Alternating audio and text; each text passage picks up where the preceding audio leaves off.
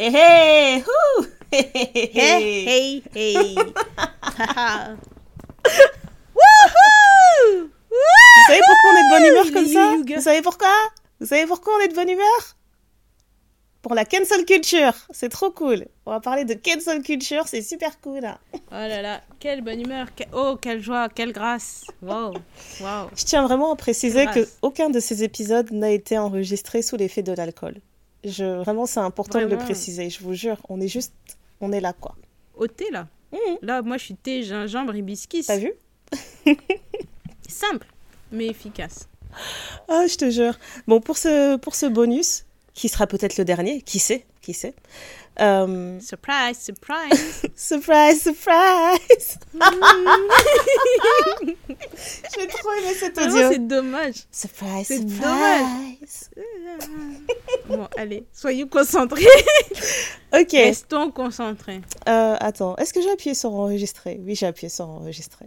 On sait jamais. Hein. Dieu merci. Oui, donc pour cet épisode bonus, j'avais envie de lancer un petit débat euh, que je pense que beaucoup de gens ont dans leur cercle fermé euh, sur euh, l'impact de la cancel culture et de savoir aussi est-ce que la cancel culture existe vraiment? Est-ce que c'est un truc qui a été inventé? Mm. Est-ce que c'est un terme qui a été mm. inventé pour détruire d'autres choses? Bref. Parce que je trouvais ça intéressant, en fait, tous ces termes que, que la communauté mm. noire invente et qui sont récupérés par d'autres communautés et qui perdent leur sens et qui sont dévalorisés. Comme par, par exemple, quand euh, je sais que dans la communauté euh, afro-américaine, quand on disait être woke, c'était important en fait. Mhm. C'était euh, une façon de dire qu'on avait l'esprit libre et qu'on était conscient en fait de tous les biais que, de tous les biais qu'on pouvait subir en tant que personne de couleur aux États-Unis, tu vois. Et donc je pense que ce mot, il a été un peu plus vulgarisé dans le sens où, enfin, peu, un peu partout dans le monde, on va dire que tu es considéré comme quelqu'un qui est woke, donc qui est, je pense que je dirais, illuminé, ou qui est... Euh, ouais. Ouais, je sais pas, je sais pas s'il y a une bonne traduction en fait pour dire ça, mais voilà, quelqu'un qui est woke, c'est quelqu'un qui est au courant de tous les. Qui est conscient, je dirais. Voilà, qui est conscient euh, de, de des bons côtés comme des mauvais côtés de l'expérience d'être noir dans le pays dans lequel il mm. évolue. Quelque chose comme ça. Et bizarrement, ça a été récupéré euh, par tous les politiciens pour parler de wokisme. Depuis que ce mot a, été inventé, je te jure, je n'en peux plus. À chaque fois que je vois le mot hein. wokisme écrit quelque part, j'ai envie de taper sur des têtes. Ça m'énerve mm-hmm. parce parce qu'il a été tellement dénué de son sens, en fait. Maintenant, on parle de wokisme dès que, euh, dès que tu veux dénoncer quelque chose qui n'est pas... Euh, qui n'est pas, comment dire, une information publique, dès que tu veux dénoncer quelque mhm. chose, et ben on t'accuse de wokisme. Et ça, ça m'énerve. Et en gros, je voulais discuter juste de la cancel culture de cette manière et voir si c'était. Euh, est-ce que c'est vraiment un truc qui existe? Et euh, voilà, je voulais l'utiliser dans, dans des exemples précis parce que je pense qu'il y, a des, il y a des cas précis où. Euh, il n'y a pas débat, tu vois. Par exemple, si on parle de P. Diddy, là, récemment, les dingueries qu'il a faites, pour moi, il a besoin d'être cancel. Mm. Il n'y a pas à chercher Midi à 14h, pour R. Kelly, c'est pareil. De toute façon, la justice a enfin fait son travail. Il est là où il doit être. Mm. C'est très bien. Mm. Mais après, il y a des petites nuances, tu vois. Il y a des petites nuances. Je sais qu'il n'y a pas longtemps, et tout dans le podcast, j'avais parlé de, euh, de Taïk qui avait sorti. Je sais pas si on dit Taïk ou Taïki, je sais pas. Mais il avait sorti. Euh... Je sais pas. J'ai jamais su dire son nom. J'ai jamais su non plus. Un jour, on saura. Je pense que c'est Taïk. Mais il avait sorti une chanson, en fait, qui, qui clairement, euh, dans les, dans les paroles, en fait, faisait euh, l'apologie du viol. Et euh, la, mhm. la, chanson est à peine sortie qu'il se faisait descendre sur les réseaux sociaux. On lui disait, mais ça va pas, en fait, tu te rends compte de ce que tu dis dans ta chanson, etc. Et je pense que la chanson, elle n'a mhm. même pas fait 12 heures en ligne qu'elle a été supprimée. Je pense pas qu'il y ait eu de pardon officiel, ce genre de choses ou quoi que ce soit, tu vois mais j'ai pas l'impression que ça ait eu un impact particulier sur sa carrière. Moi, sur le coup, j'étais vraiment fâchée parce que je me disais, mais c'est quoi ce truc dégueulasse? Parce que, bien entendu, il a supprimé la chanson, mais on a tous pu l'entendre après qu'elle ait été supprimée. Bien sûr, bien sûr. Et j'étais vraiment dégoûtée, etc. Mais tu vois, avec du recul, je me dis, c'est il s'est passé une chose. Il a fait cette chanson et il l'a supprimée pour une raison. Donc j'ai j'ose imaginer qu'il a compris que c'était vraiment déplacé et j'ose imaginer qu'il va s'éduquer par rapport euh, par rapport à ce problème. Ou alors que vraiment vraiment il a eu un dérapage à ce moment-là et euh, il se rend compte plus tard qu'il a fait un peu n'importe quoi et voilà ça passe. Tout ça pour vous dire qu'en 2024 Si vous regardez les pages des réseaux de Ndaya et que vous me voyez en train de chanter en chœur Taiki et Daju parce qu'ils font leur concert, passez votre chemin. C'est tout ce que Mind j'allais your dire. business. Vous pouvez vraiment mind your business, passer votre chemin. Vous pourrez dire Oh, mais Ndaya, en 2013, t'avais pas. Euh, 2013, pardon. En 2023, t'avais pas dit que. Hein, et que c'était très grave, etc. Ah. Je veux dire Ah, Ndaya de 2024, ce n'est plus la même personne. et puis, on vous a pas appris le pardon même dans vos Ah familles. ouais. Tout ça pour dire que je pense qu'il y a des cas qui sont, euh, qui sont plus graves que d'autres, dans lesquels il ne faudrait pas s'acharner autant avec la question de la cancel culture. Mais il y avait un point en Mm. particulier qui m'avait beaucoup intéressé, et c'est et c'est deux cas qui sont plutôt similaires, où en fait, euh, la, on parle de, de cancel quelqu'un par rapport à des choses qu'il aurait postées sur ses réseaux sociaux. Et là, je trouve que ça, Ouais. devient, ça devient intéressant et ça devient un peu plus complexe qu'une personne qui a vraiment agi. Quelqu'un comme Didi ou R. Kelly qui a, euh, qui a littéralement agi en- euh, à l'encontre d'autres personnes, donc des faits criminels, Ouais. pas juste des choses qui ont été écrites. En fait, il y a deux histoires. Donc la première, d'ailleurs les deux histoires, elles sont basées sur des personnalités euh, des UK. Donc suivez-moi. On a le rappeur Stormzy qui sortait avec euh, une présentatrice et aussi mannequin, je pense, qui s'appelle Maya Jama. Je pense qu'ils sortaient ensemble au début de la carrière de Stormzy. Et euh, donc je sais pas, franchement j'ai plus la notion du temps. Peut-être qu'ils sortaient ensemble, je sais pas moi, il y a six ans, quelque chose comme ça. Et ils se sont séparés. Mhm. Mhm. Et euh, là, comme apparemment c'est la saison des, des anciens couples qui se remettent ensemble, on a vu Ashanti et Nelly qui sont Mhm. ensemble, tout ça. Et ben Mhm. apparemment. Maya Jama et Stormzy, ils se sont remis ensemble. Et Mhm. euh, moi, je me disais, oh, c'est mignon et tout, tous ces couples qui se retrouvent. Parce que voilà, euh, en général, moi, je dis, te remets pas avec ton ex, c'est une très mauvaise idée. Mais ça dépend de la raison pour laquelle vous vous êtes séparés. Peut-être qu'il y a eu quelque chose de positif, tu vois. Et donc, j'en Ouais. parlais euh, avec, euh, avec une amie d'enfance, une cousine. Et elle me disait, je suis désolée, pour moi, Maya Jama, elle, elle, elle- sa place, elle est à la poubelle. Et elle restera à la poubelle, je ne pardonne pas. Je dis, mais qu'est-ce que tu pardonnes pas? Waouh. elle me dit ouais, en 2012, elle a tweeté des propos, euh, des propos coloristes et tout euh, euh, par rapport aux femmes noires et tout. En Elle avait- 2012. en 2012, ouais. Elle aurait fait des tweets et tout où elle traitait, euh, elle traitait les femmes noires dark skin en disant ouais, euh, si elles s'imaginent qu'elles sont aussi belles que moi, machin, ce genre de choses, tu vois. Que les femmes dark skin, elles se croient belles et elles le sont pas, etc. Et donc elle me dit, et donc moi je, je lui demandais juste, je lui dis, tu penses que, tu penses qu'elle a pas changé? Est-ce qu'il y a quelque chose qui a montré que elle a pas changé Elle me dit non, mais euh, pour moi, si elle a écrit ça, euh, ça m'étonnerait que tu puisses changer et tout par rapport à ce genre de point de, de position. Et donc je lui fais pas confiance et euh, pour moi, elle, sa place, elle est à la poubelle et je, je la tolérerai jamais en fait. Je lui dis ok, Mhm. tel est ton choix. Et euh, en fait, je trouvais ça très intéressant parce que quand c'est quelqu'un que tu ne connais pas du tout, je trouve que c'est très facile de se dire je veux pas, je veux rien entendre de cette personne, je m'en fiche. Mais quand c'est quelqu'un que tu connais, bizarrement, la nuance, elle prend tout de suite Ouais. place dans ta tête. Parce que moi, quand elle m'a dit ça, Ouais. j'ai pensé au fait que quand on fait ressortir des anciens tweets ou des anciens trucs, enfin peu importe, et ben la première chose qui, qui te vient à l'esprit, c'est d'être en colère parce que peu importe quand la personne l'a posté, c'est maintenant que Ouais. toi tu vois ça en fait. C'est donc ça reste présent pour toi en fait. Ça reste le présent pour toi. Et, euh, et en plus, on parle de personnes qu'on ne connaît pas. Donc elle peut faire le plus beau Mm. communiqué de presse et dire euh, voilà, depuis le temps, je me suis éduquée, j'aurais jamais dû dire une telle chose, etc. Je me sens mal. Mais tu connais pas le fond de son cœur en fait. Exactement. Donc c'est ça que je trouvais euh, assez intéressant dans ce genre de, de cas pratique. Et après, il y a eu un deuxième cas pratique que j'ai trouvé encore plus, je veux dire, tiraillant pour moi, juste pour moi. hein. Donc en fait, il y a eu la dernière édition de Big Brother, j'allais dire aux États-Unis, non, en Angleterre. Et Mhm. dans les, dans les, euh, les personnes, dans les participants de cette édition, il y avait une femme noire congolaise. Donc laisse-moi te dire Mhm. que moi j'étais prête, j'étais prête à l'avoir gagnée, j'étais trop motivée. quoi. Donc euh, notre sœur Trish est entrée dans Big Brother et en plus de ça, bah, elle était vraiment exemplaire quoi, elle était drôle, elle était sympa avec tout le monde. Elle s'est très vite liée d'amitié euh, avec une autre personne qui est dans avec euh, une des autres participantes qui s'appelle Yin Run et qui est d'origine chinoise. Et euh, donc elles étaient très très proches toutes les deux, tout le temps, Dupont et Dupont, tu vois.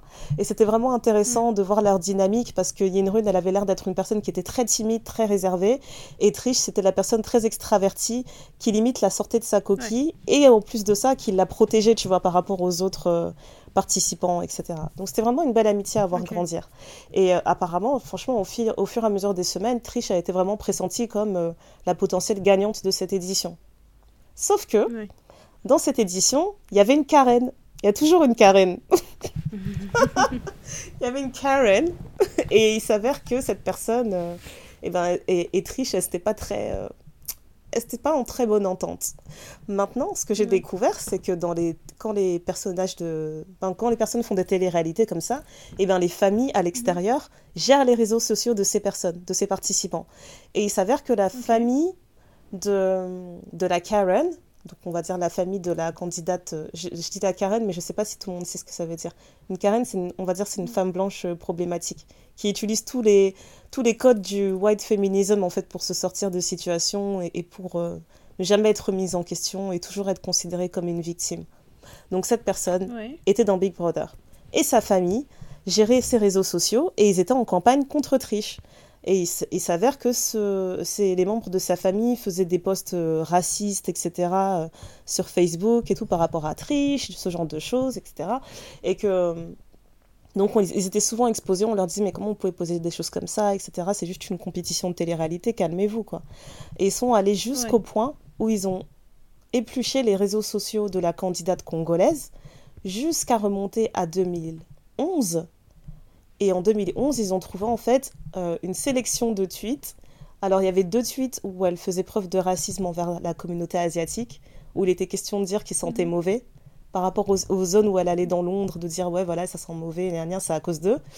Euh, Il y avait un tweet euh, homophobe où elle disait Vous allez quand même pas me faire croire qu'il y a des enfants qui, qui prennent conscience qu'ils sont gays. Vous allez pas me... en gros, c'était une question du style. C'était vraiment le, la même rengaine que, que certains vont dire du style Tu choisis d'être gay, en fait. Voilà. Tu, le, tu ne Ouais. l'es pas, tu choisis de l'être. quoi. Et après, je pense qu'il y avait encore un autre truc, mais c'était. euh, je pense que c'était envers la communauté asiatique. Et du coup, ils ont appuyé très fort là-dessus pour complètement la diaboliser en disant Regardez, elle fait semblant d'être super copine avec la chinoise de Big Brother. Alors que euh, Oh sur. Internet, ben, elle insulte les Asiatiques, quoi. elle insulte la communauté asiatique. Et grosse surprise, alors que la semaine d'avant, elle était pressentie comme la gagnante de l'émission, et ben la semaine suivante, elle est éliminée. Elle est éliminée de l'émission, Tiens, tiens. etc. Tiens, tiens, vraiment. Donc, elle est éliminée et en plus de ça, euh, à la fin de l'émission, je pense que pour la finale, ils font revenir tous les participants depuis le début de l'émission pour faire un- une sorte de live. Et euh, Mhm. BBC a annoncé qu'ils n'allaient pas euh, inviter cette, cette participante parce qu'ils disaient qu'au vu du scandale qu'il y avait eu sur ses précédents tweets, etc., ils trouvaient que ce serait déplacé de faire revenir cette candidate dans l'émission. Voilà. Donc c'est comme ça que l'aventure se termine pour Trish. Maintenant, moi j'ai pensé à une chose qui m'a vraiment intriguée sur ces deux cas, c'est que j'ai essayé de me mettre à la place de ces personnes qui ont tweeté ou qui ont écrit sur Facebook en 2011 et en 2012. Mm. Je pense que si on se remet dans le contexte des réseaux sociaux en 2011 ou en 2012, on les utilisait pas du tout de la même manière. Et, et vraiment, je- j'insiste sur le fait que j'ai pas envie de me concentrer sur ce qui a été dit, mais j'ai envie de me concentrer sur ce que, sur l'environnement dans lequel tu es pour te permettre de dire ce genre de choses. Je pense qu'aujourd'hui, Mm. quand, tu, quand tu partages quelque chose sur les réseaux, tu as parfaitement conscience que ça peut revenir euh, pas seulement à des proches dans ta famille, mais ça peut être utilisé dans des Oui. campagnes de publicité, parce qu'on a vu plein de campagnes de publicité qui utilisaient les tweets euh, d'utilisateurs. Euh, ça peut être Mhm. euh, retrouvé par tes potentiels employeurs. Ça peut euh, remonter, euh, enfin ça peut, ça peut vraiment être utilisé par n'importe qui. Il y a des tweets qui sont utilisés dans des enquêtes, donc c'est vraiment, c'est un niveau Ouais. complètement différent en fait, la façon dont on utilise nos réseaux sociaux maintenant. On a conscience de la portée que ça a de donner des informations sur Internet. Alors que moi, Ouais. en 2011, pour ma part, hein, je sais pas pour les autres, mais moi en 2011, euh, si je sortais avec un mec depuis une semaine, sur Facebook c'était écrit, tu vois. C'était écrit en couple avec un tel. Que tout le monde. en couple avec un tel, tu sais, on se disputait. Le lendemain, sur Facebook, c'était écrit c'est compliqué avec un tel. c'était vraiment. Mm. en fait, c'est ça que je. Hyper important. c'est ça que je trouve incroyable en fait avec ces, avec ces deux histoires, c'est que pour ma part, je pense que depuis 2012, j'ai énormément changé et si ce n'est, je ne suis plus du tout la même personne. Je pense que hmm. ça arrive à beaucoup de personnes d'avoir, euh, tu sais, ces notifications de Facebook qui disent euh, il y a 7 ans, vous avez posté ça, etc. Et il y a 7 ans, euh, quand, je reçois les, quand je reçois les souvenirs, je me dis oh, c'est trop gênant Supprime, supprime. Je passe mon temps à supprimer ces trucs. Parce que je sais que j'étais pas du tout la même personne, j'étais beaucoup plus jeune, j'avais pas les mêmes engagements que j'ai maintenant, j'avais pas les mêmes. je vivais pas les mêmes enjeux et j'étais pas aussi éduquée et, et mature je suis sûre que moi, si je, je remonte dans les postes que j'ai dû faire il y a 10 ans, il y a 12 ans, ou ce genre de choses, mais c'est sûr que je dois dire des choses que moi-même, je, ne cautionnerai jamais aujourd'hui, en fait. Je serais la première à insulter quelqu'un qui dirait ça aujourd'hui. Et c'est ça que je trouvais, euh, que je trouvais dommage dans le cas de, de, de parler de cancel culture, de se dire que pour des propos qui auraient été tenus et la personne, elle vous assure qu'elle a changé depuis et qu'elle s'est éduquée depuis, et que ça remonte à plus de 10 ans, c'est vraiment de l'acharnement en fait de rester bloqué là-dessus. Oui, ouais, bien sûr. En fait, le problème, c'est que je comprends l'importance que peuvent avoir les réseaux sociaux euh, aujourd'hui. Euh, et il y a beaucoup de cas hein, où, euh, où les gens vont chercher des tweets qui datent, qui datent, qui datent, qui datent. Tu vois, par exemple, là, quand tu parles de cancel culture, je pense au, à l'athlète Simone Biles qui s'est mariée il y a peu de temps mhm. avec un, un joueur de, de, foot pro américain. Il y a une interview qui est sortie où il disait que en fait ils se sont rencontrés sur une appli de, une appli de rencontre. Euh, pas Tinder, mais tu vois, je, crois que ça s'appelle Raya, tu vois, des trucs un peu plus euh, oui, Oui. Euh, pour les profils, pour les personnalités, quoi. quoi. Voilà, et que du coup, c'est elle qui a vraiment insisté pour qu'ils aillent en date, c'est elle qui relançait, etc. Et que c'était plutôt elle qui lui courait après, tu vois, parce qu'il disait ouais, moi je savais pas qui c'était, euh, machin, machin. Et en fait, il y a des gens qui se sont offensés euh, du fait qu'il parlait d'elle comme ça et qu'elle, en plus, dans l'interview, elle était à côté, elle levait les yeux au ciel en rigolant, en disant putain, c'est pas possible. Il dit, tu vois, il dit all up mm-hmm. tout nos business à tout le monde. Voilà. Et il y a des gens qui ont ressorti des trucs parce qu'il disait que lui, à l'époque où elle a gagné tous ses titres et qu'elle est devenue championne olympique, lui, il était en, en, en en, camp où, tu vois, il, il jouait pour le foot, etc. Il avait la tête qu'à ça. Et donc, il y a des gens qui ont ressorti des tweets qu'il avait fait à la période où, soi-disant, il ne regardait pas les JO. Mais c'est des tweets qui parlent des JO, qui parlent de la gymnastique. Parce que dans l'interview qu'il a faite il y a quelques jours, il y a quelques semaines, c'est euh, genre, ouais, je regardais pas ça, enfin, ça m'intéressait pas, etc., etc. Il y a des gens qui, qui ont sorti des tweets, et tu sais, quand ils ressortent des tweets, ils disent Is that you? Is that you? Parce qu'en fait, c'est des trucs. J'adore Tu vois, des trucs de. Ça. Franchement, et en plus, tu sais, il y a, y a des gens qui ont pris ça un peu comme de l'arrogance en disant que. En fait, tu sors avec la meuf qui a le plus de médailles de l'histoire des États-Unis en, en, gymnastique et tu vas faire genre que tu savais pas qui elle était. Et il y a eu toute une trend aussi sur TikTok où tu as des, des, femmes de, de toute euh, nationalité qui vont voir leur gars en leur disant Mais tu sais qui, euh, chérie, tu connais Simone Biles? Ils disent oui, oui, c'est la gymnaste, elle a fait ci, elle a fait ça, machin. Et après, il donne le nom de son mec et dit et lui, tu le connais? Il dit j'ai jamais entendu parler de ce mec. J'ai jamais entendu parler de ce mec. J'ai jamais entendu parler de ce mec. Tu vois, tout un truc en disant mec, en fait, on connaît ta go et on te connaît comme le mec de. Tu n'es pas quelqu'un, euh, tu n'es pas une personne entre guillemets à toi toute seule, tu vois. À toi tout seul, pardon. Et euh, du coup, moi, ça me, ça me fait penser à tout ça parce que tu dis, ouais, à l'époque, Twitter ou même Instagram, on utilisait ça un peu comme nos journaux intimes, où tout ce qui te passe, même Facebook, tout ce qui te passe par la tête, tu l'écris. Moi, personnellement, j'ai pas été sur les réseaux sociaux avant très très longtemps parce que j'avais pas du tout envie de. J'étais privée depuis très longtemps. Donc, euh, raconter un peu mes états d'âme, tout ce mhm. qui me passait par la tête ou quoi que ce soit, si tu regardes mon Facebook aujourd'hui, je pense que ça fait je sais pas combien d'années que j'ai pas été dessus. Si tu trouves une information sur mon Facebook, tu, vas te dire oh waouh. Enfin même moi, tu vois, c'est vraiment des trucs euh, hyper euh, hyper bêtes, même pour Insta. à chaque fois, je me dis, oui, je vais mettre plus de trucs sur Insta, parce que tu vois, c'est sympa, tu, tu partages avec des gens et tout. Je vais tenir quoi Un mois, et après, je vais dire, oh, flemme. Euh, donc, ce truc de.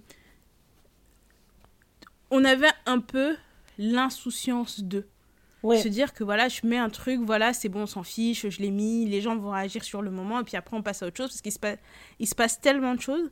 Mais comme tu dis, la cancel culture, maintenant j'ai l'impression que tout ce que tu vas dit, tout ce que tu vas dire, ça va être suranalysé, et on va chercher des preuves que, tu as, que ton point de vue a changé, ou des preuves pour te dire non, parce que tu vois, en 2007, tu avais écrit ça, donc ça veut dire que tu le penses encore aujourd'hui. Et c'est- et c'est vraiment ça mon problème. On- tu vois, quand on a fait, euh, on a fait un, un épisode dernièrement où je disais que ben, moi, je- quand euh, j'ai vu tout ce que Kofi a fait, etc., c'est là où je me suis rendu compte que pour moi, c'est quand on a parlé de nos Spotify, le wrap-up, et que moi, Kofi est toujours dans un Kofi Olomide est toujours dans les artistes, Mhm. un des artistes que j'écoute le plus. Je me rendais pas compte hein, que je l'écoutais autant, mais apparemment si. Il y a même une auditrice, et franchement, il y a même une auditrice qui a dit Néné, attrape ton cœur. Euh, c'est pas que les histoires qu'il a avec sa fille, c'est toutes les, les, les plaintes qu'il y a eu pour séquestration, etc. J'ai conscience de tout ce qu'il a fait de mal. Mais vraiment, tu vois.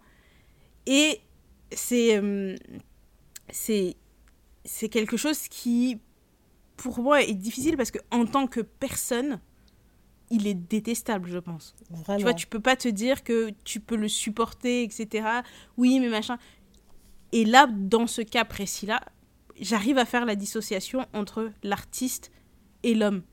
Mais je me dis que c'est quand même pas bon parce que du coup, il continue de se permettre des trucs parce que on écoute sa musique, parce que ça lui fait rentrer de l'argent et ça, tu vois, ça, ça met 10 balles dans la machine.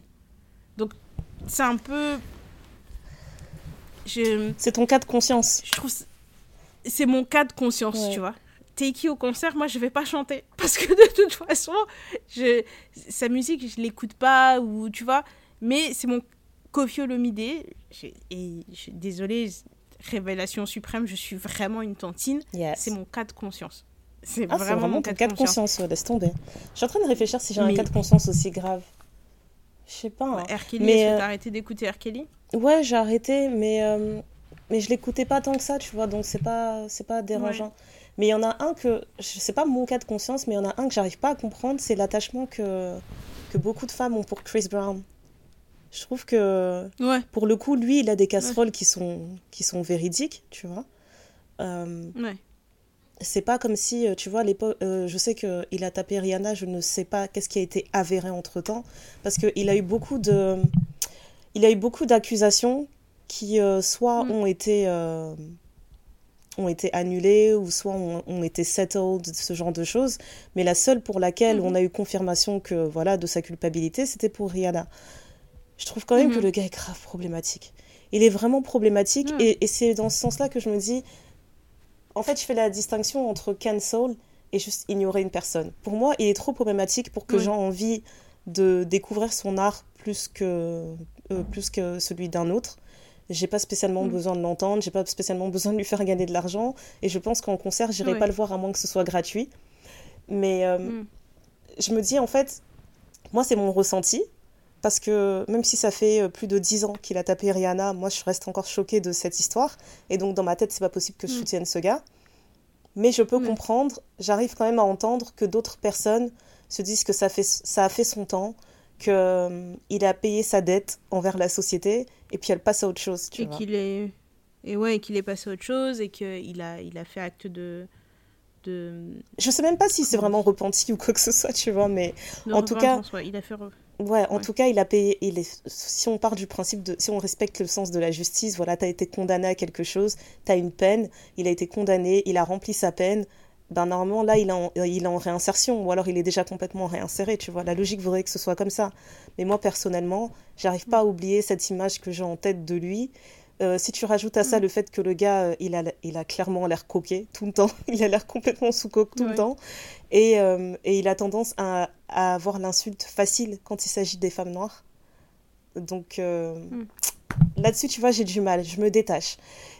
Mais ça ne veut pas dire que moi, je vais commencer à partir en guerre et à dire je veux que Chris Brown cesse de faire de la musique, je veux qu'on cesse de le voir à tel endroit, je veux qu'on cesse de le voir à tel endroit, parce qu'il s'était passé une dinguerie en fait. Il était censé faire une prestation, euh, je pense, au, au BET Awards, je ne sais plus quelle émission. Il devait faire une prestation spéciale pour euh, l'album de Michael Jackson pour un album de, de Michael Jackson, un, un, Ah anniversaire oui, d'un album. ça, Donc ils ont l'ont booké avant pour une prestation, etc.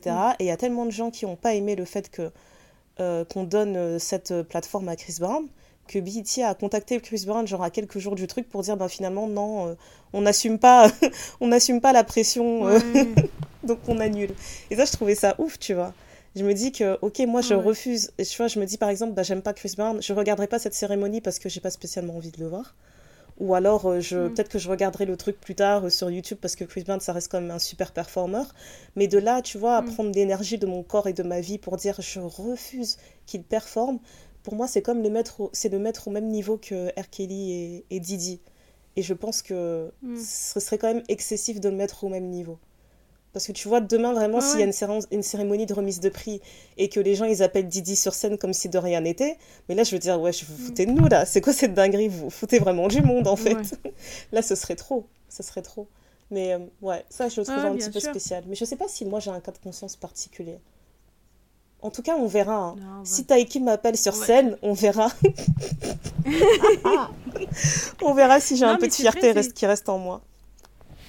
Mais je pense que ça va dans le sens de ce qu'on disait pendant les derniers épisodes. Qui a le temps et l'énergie de faire ça Tu vois? Parce que je pense qu'il faut être euh, un, un niveau de d'amour pour une personne pour faire une propagande comme ça de euh, vous ne devez pas écouter telle personne, vous ne devez pas voir telle personne. Enfin, je, moi, je suis euh, partisane de chacun prend ses décisions Mhm. et chacun se gère. Donc moi, les décisions que je prends dans ma vie, ça va peut-être pas plaire à un tel ou un tel ou un tel, mais ça me regarde. C'est moi qui me gère, en fait. Je vous demande pas de me gérer, je me gère toute seule comme une grande. Et pour moi, tout ça, ça va dans le même sens. De se dire que on est chacun des, des, des, adultes, euh, on sait euh, ce qu'on ce apprécie, ce qu'on apprécie moins, on, on, arrive à voir en fait ce qui est, qui est bon, mauvais, etc. Chacun a son niveau de- d'acceptation ou son niveau de enfin je sais pas chacun se débrouille quoi C'est ça. et Et surtout, Tu moi, vois, je trouve qu'il y a des moments où les gens prennent des problèmes euh, à cœur euh, dans des situations où les problèmes des, des personnes concernées ont déjà été réglés, tu vois.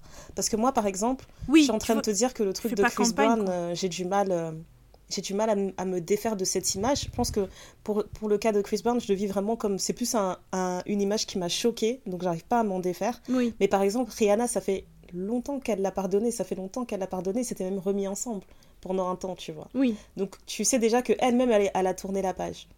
Et euh, pour le Oui. cas, il y a une chose que j'ai oublié de dire pour le cas de la congolaise qui a fait Big Brother, et ben il s'avère que tu vois les gens continuent à lui tomber dessus à cause de ses tweets, mais la- l'amitié qu'elle a créée dans Big Brother avec euh, la candidate qui s'appelle Ri- Yin Run, elle est toujours valable. Elles sont toujours, elles sont toujours proches, tu vois en fait. En dehors de l'émission, elles se côtoient toujours.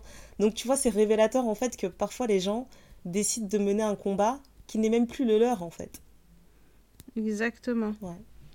ouais c'est ça ça sert à rien de tu sais de de faire euh, de faire campagne quoi moi je me dis que tu aies tes convictions et que tu euh, euh, en fait on peut pas être juge je me dis toujours qu'il faut balayer devant sa porte. Mhm. à qui c'est pas arrivé d'avoir une parole déplacée?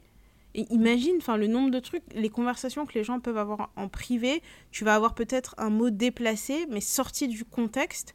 Ça va prendre toute une proportion et on va te coller des étiquettes qui ne sont peut-être pas les tiennes. Euh, là juste avant qu'on commence à, à enregistrer euh, autre personne qui pour moi est parfois problématique Kenny West Mhm. il a fait des il a tenu des propos sur, euh, sur beaucoup de gens. Mhm. Il a parlé des juifs, ça c'était la goutte d'eau qui a fait déborder le vase. Donc tous ces contrats, ils se sont arrêtés, machin, machin et tout. Bref, euh, il a sorti un, un, un- Il a fait une publication pour en hébreu pour s'excuser auprès de la communauté juive. J'ai trouvé ça trop Entre drôle. moment- Il a écrit en hébreu carrément. voilà, entre le moment où il a tenu ses propos et le machin. Maintenant, si la communauté juive décide de l'excuser, qui sommes-nous pour dire mais non, mais quand même, euh, machin, etc. Bah oui. Non, Ouais. si chacun décide de l'excuser et, euh, et on ne sait pas le cheminement qu'il a fait. C'est comme euh, un autre truc euh, que, je, que je regardais. Il y a cet homme dont j'ai oublié le nom qui, depuis les années euh, 60, 70, euh, rencontre des, euh, des, euh, des personnalités du Ku Klux Klan et qui, euh, tous les ans, en parlant avec eux, ben, il arrive à leur faire changer d'avis. Ce sont des gens qui quittent le Ku Klux Klan, quoi. Waouh Et tous les ans, il va et discute avec eux et machin, tu vois. Alors qu'il aurait très bien pu faire une campagne de cancel culture en disant Ouais, ce sont des gens comme ça, ils vont s'y faire ça, non, non. Mhm. Il a une approche différente. Il se dit Bon, ben, en fait, je vais aller discuter avec eux. Et dans ces discussions avec, avec euh, ces personnes, il a réussi à faire sortir, euh, je sais pas combien de gens, mais je pense que C'est plus incroyable. de 50 membres, quoi. C'est incroyable. Juste en discutant. Quand on dit vraiment que euh, l'ignorance c'est ton ennemi, c'est incroyable. Donc il doit y avoir plein de gens ça. qui sont enrôlés là-dedans et ils ont même pas conscience de ce que ça représente. Mm, C'est fou. C'est ça. Et puis, c'est le problème aussi de la cancel culture. J'accepterais hein, cette, euh, cette, euh, cette idée de cancel culture si à un moment donné, ok, vous faites ci, vous faites ça, vous faites beaucoup de bruit, C'est même mais pas vous, faites, le c'est temps de on parle. réfléchir. On parle, on parle, mais il n'y a Oui. pas vraiment d'action, c'est beaucoup de, de, de discussion. Mais si tu prends le temps de réfléchir de ton côté et que d'un accord commun, vous vous dites, voilà, on va mener telle action parce que si c'est c'est vraiment déplorable, ça, je l'entends. Et bien tu vois, c'est pour ça que moi je respectais pas le... cherché au plus loin. Ouais, mais moi, ce que justement, ce que je, quand tu dis ça, ça me fait penser à toutes les actions qui ont été menées contre R. Kelly. Et là, c'était intéressant parce que R. Kelly, il avait, euh, il, il devait aller en prison. En fait, il avait des crimes qui étaient impunis. Et en fait, il y a des personnes qui Mm. se sont organisées pour compiler des preuves, pour vraiment mener une enquête, pour s'assurer que ce mec arrête de se produire sur des scènes comme si de rien n'était, alors qu'il a littéralement Mhm. des peines qu'il doit encourir, tu vois.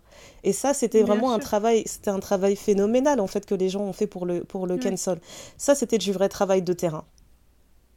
Ouais. Non, mais pour moi, je suis, euh, pour moi, je suis, je suis tout à fait d'accord. Je pense que il faut que l'acte suive la parole et que ce soit un, un- un acte réfléchi. Il faut pas sauter. On te dit saute, tu sautes, mais t'as pas réfléchi. Exactement.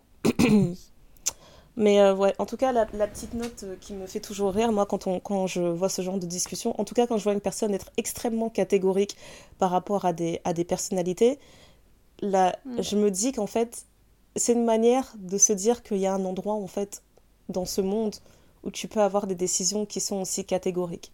Parce que quand tu regardes dans ton Mm. entourage proche, dans ta famille, etc., tu n'as pas ce luxe de te dire qu'il y a une personne qui a dit une phrase de travers et Mm. tu dis écoute, c'est terminé. Je veux plus jamais entendre parler Ouais. de toi, je ne veux plus jamais te voir, je ne veux plus te côtoyer. Mm. Malheureusement, on peut pas se permettre ce luxe dans notre entourage proche. En tout cas, je pense qu'il y a des gens qui peuvent le faire, hein, mais c'est pas une manière de vivre la vie. Il faut savoir faire preuve d'une certaine maturité et régler les conflits. Et en fait, je trouve que c'est c'est révélateur en fait de la manière dont tu dont peut-être tu vis ta vie en fait. C'est que c'est difficile pour toi de Mhm. gérer ces conflits dans ta vie de tous les jours. Et du coup, là où tu peux avoir Mhm. cet exutoire et être catégorique, et ben tu vas l'être. Exactement. Voilà. Exactement. Sur ces belles paroles. On se casse. Bye